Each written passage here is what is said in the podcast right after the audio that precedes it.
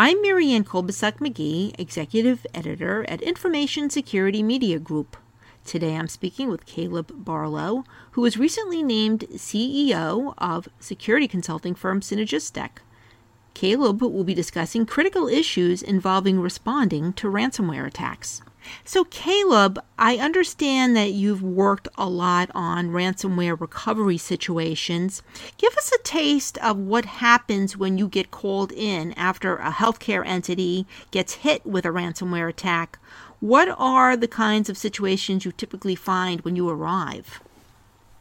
Well, the first thing that you have to do to kind of set the scene here is to realize that You know, when you find out that your company or your healthcare institution has been locked up with ransomware, it's probably the worst day you've ever had at work. You know, imagine coming into the office, it's an idle Tuesday, and somebody meets you at the front door because nothing works. And in some of these situations, it can be as simple as a few machines are locked up in one department, and you're worried about it spreading. Or in other cases, it can be the entire institution, not just the workstations, but sometimes even the phones and other infrastructure, because they're all running on things like voice over I P and have servers in the back end.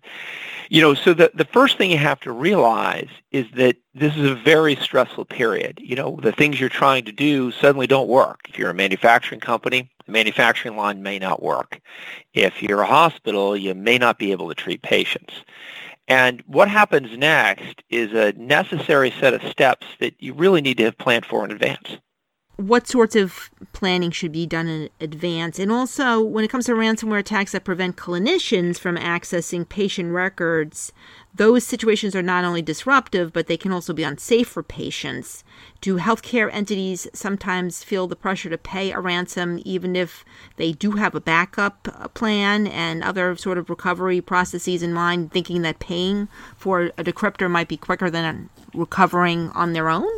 Well, you know, this often enters the consideration. And of course, no one really wants to pay because at the end of the day, you're just putting money in the pockets of those that caused this act and funneling and fueling their operations to then go attack the next time. However, you know, sometimes that is an option, and it's a really tough decision to make.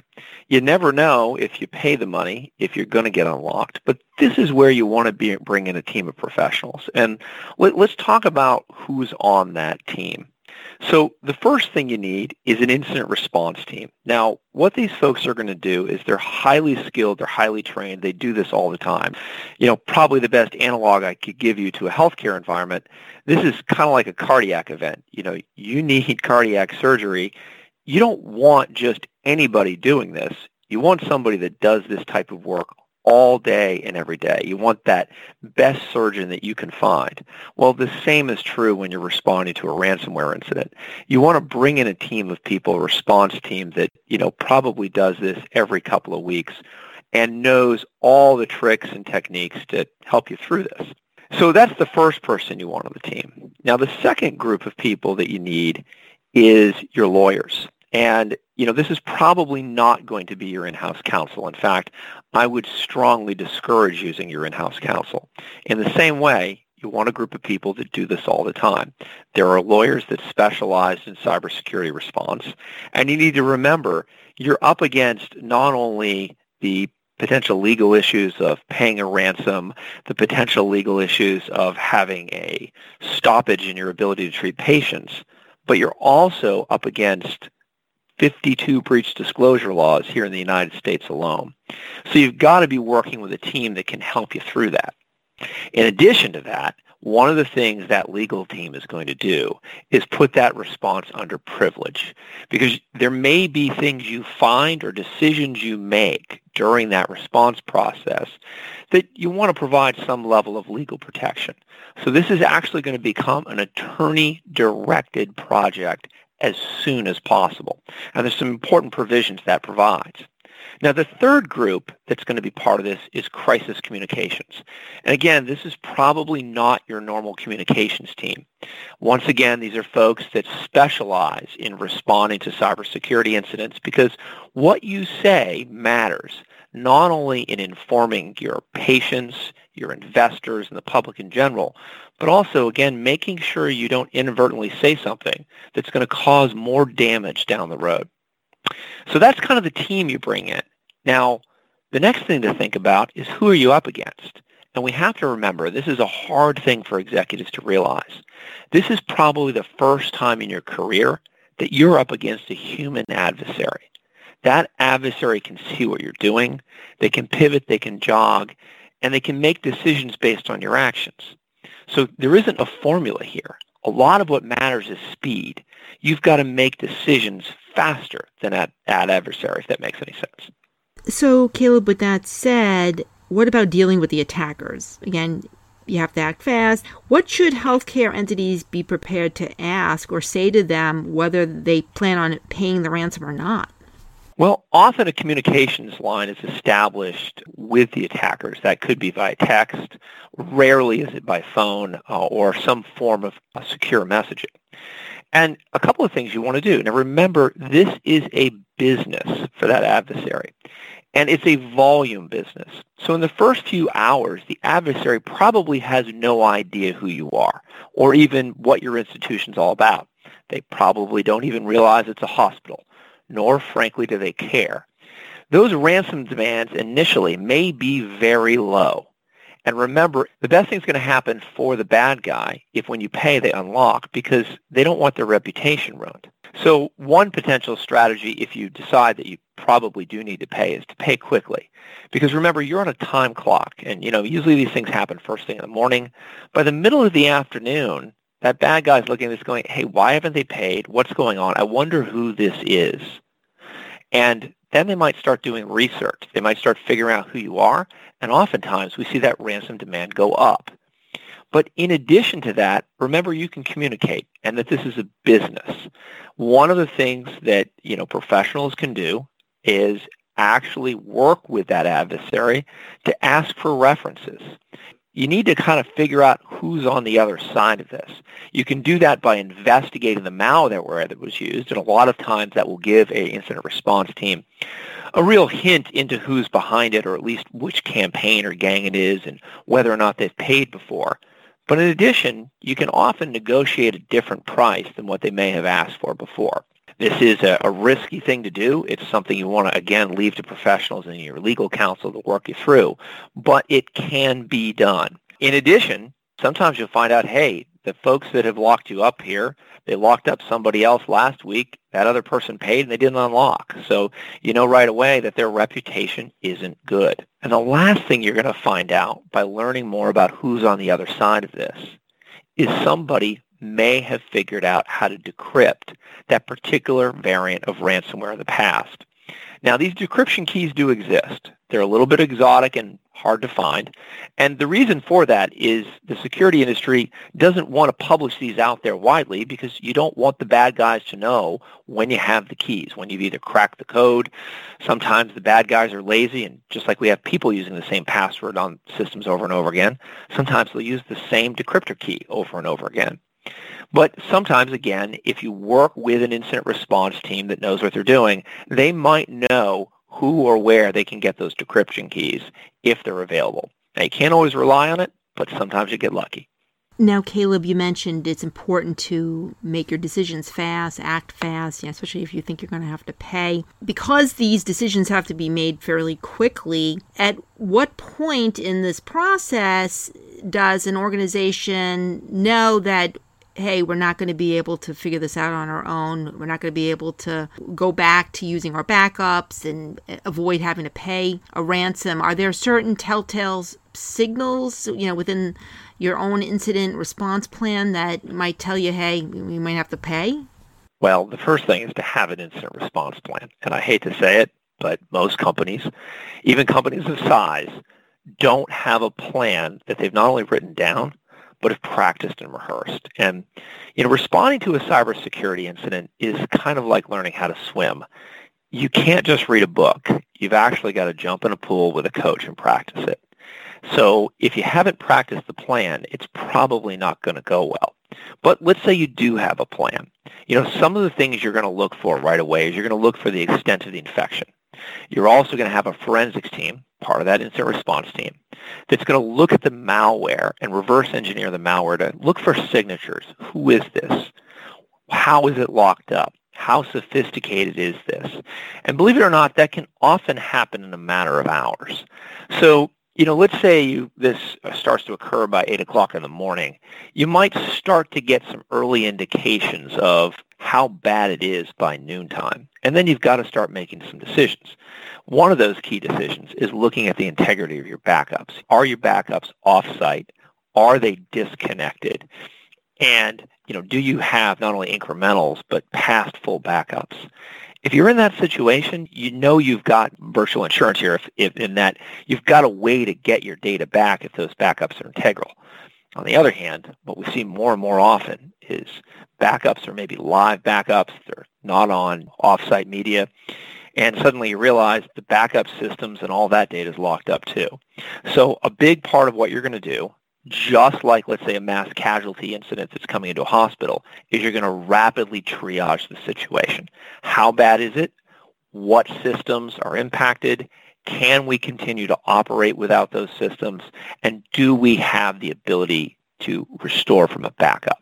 So a big part of that incident response plan, again, just like responding to a mass casualty incident, is going to be that rapid-fire triage to assess what's going on. But there's also some things that you can have in that plan. It's not just about thinking about your systems and having that inventory. It's also about making sure you've got options. So let's say you are going to pay. One of the things that I ask large institutions all the time, can you get a quarter of a million dollars in Bitcoin by two o'clock this afternoon? And I'm actually serious when I ask that question. Now, there are ways to do it. There are ways to do it, you know, typically through a law firm that you can get access to that kind of money quickly. But I got to tell you, most institutions have no idea where to start. And if it's going to take you another day or two to figure out how to get money in Bitcoin if you do decide to pay, you're just going to continue to delay, cause yourself more issues, and elongate your resiliency and recovery. Caleb, for healthcare sector entities that have been fortunate enough to not yet face a ransomware attack, what's the most surprising things about some of these attacks that catch entities off guard and make them realize that, well, maybe we may have to deal with this situation in a different way than we thought we might otherwise? Well, first of all, this is kind of the virtual equivalent of getting punched in the face.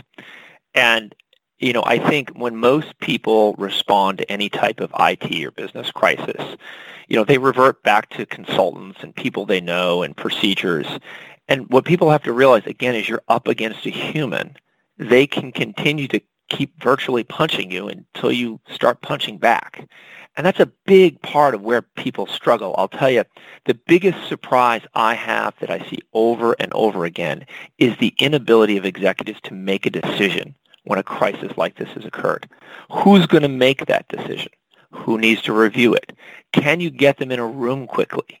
If you operate in your organizational structure during a large-scale cybersecurity incident, it's not going to go well because somebody's on a plane, somebody you can't find, and you can't convene to make those decisions.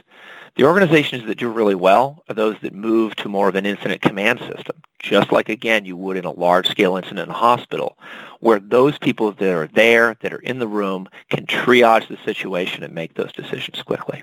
And Caleb, any tips for healthcare entities in terms of their business continuity, being able to continue to provide services to their patients while they may be dealing with a crisis like this, whether they recover on their own or they pay a ransom? In the meantime, you have all this chaos going on. Any particular tips in dealing with that situation at the time?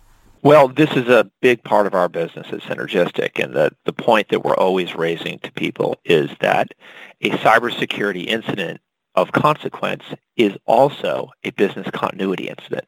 And interestingly enough, most business continuity incidents now also have either an I T or a cyber component as well. So the first point here is you've got to start to link these things, right?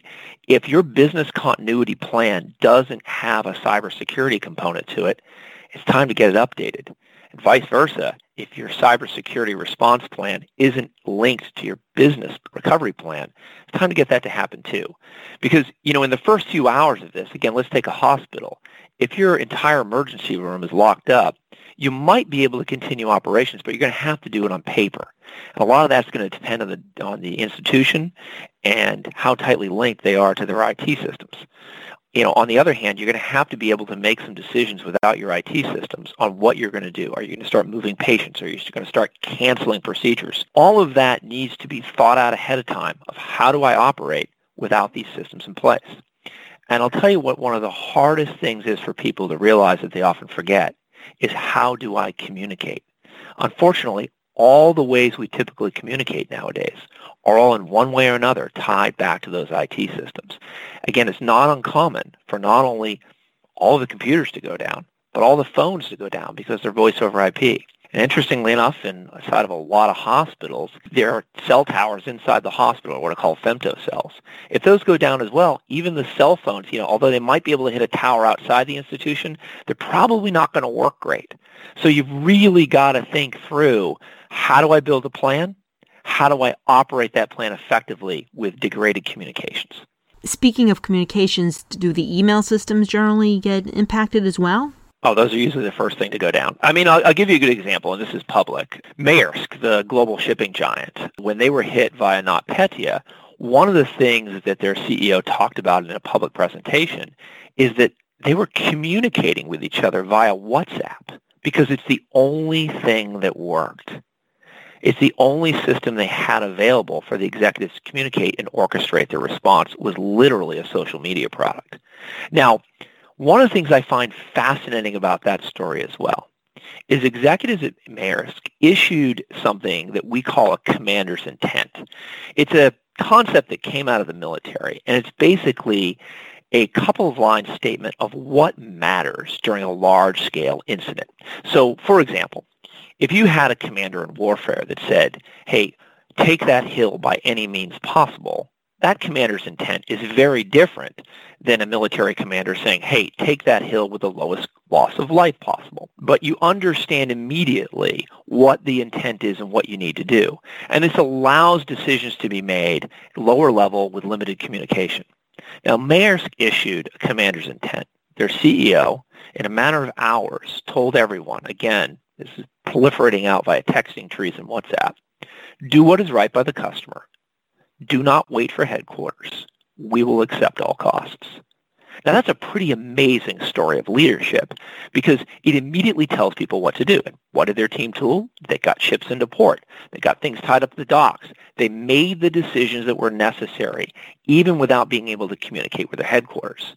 And what I think we need to think about in the healthcare realm is how do we build that same level of commander's intent of what is the process that we're going to follow when a large-scale ransomware incident occurs. And how are we going to make sure everybody knows exactly what their job is when that happens? And finally, Caleb, very briefly, is there any top prediction that you have about what we might see in terms of ransomware attack trends here from now to the end of the year? Unfortunately, all signs are that this will continue to grow. And, you know, in fact, we see some signs that there may be even nation-state actors that are leveraging this to, again, fuel some of their efforts. So unfortunately, we don't see this slowing down anytime soon. But the good news is these types of attacks are preventable. And more importantly, knowing how to respond can make the difference from this being a small, isolated incident versus it taking down your whole institution. Thanks, Caleb. I've been speaking to Caleb Barlow. I'm Marianne Kolbusak-McGee of Information Security Media Group. Thanks for listening.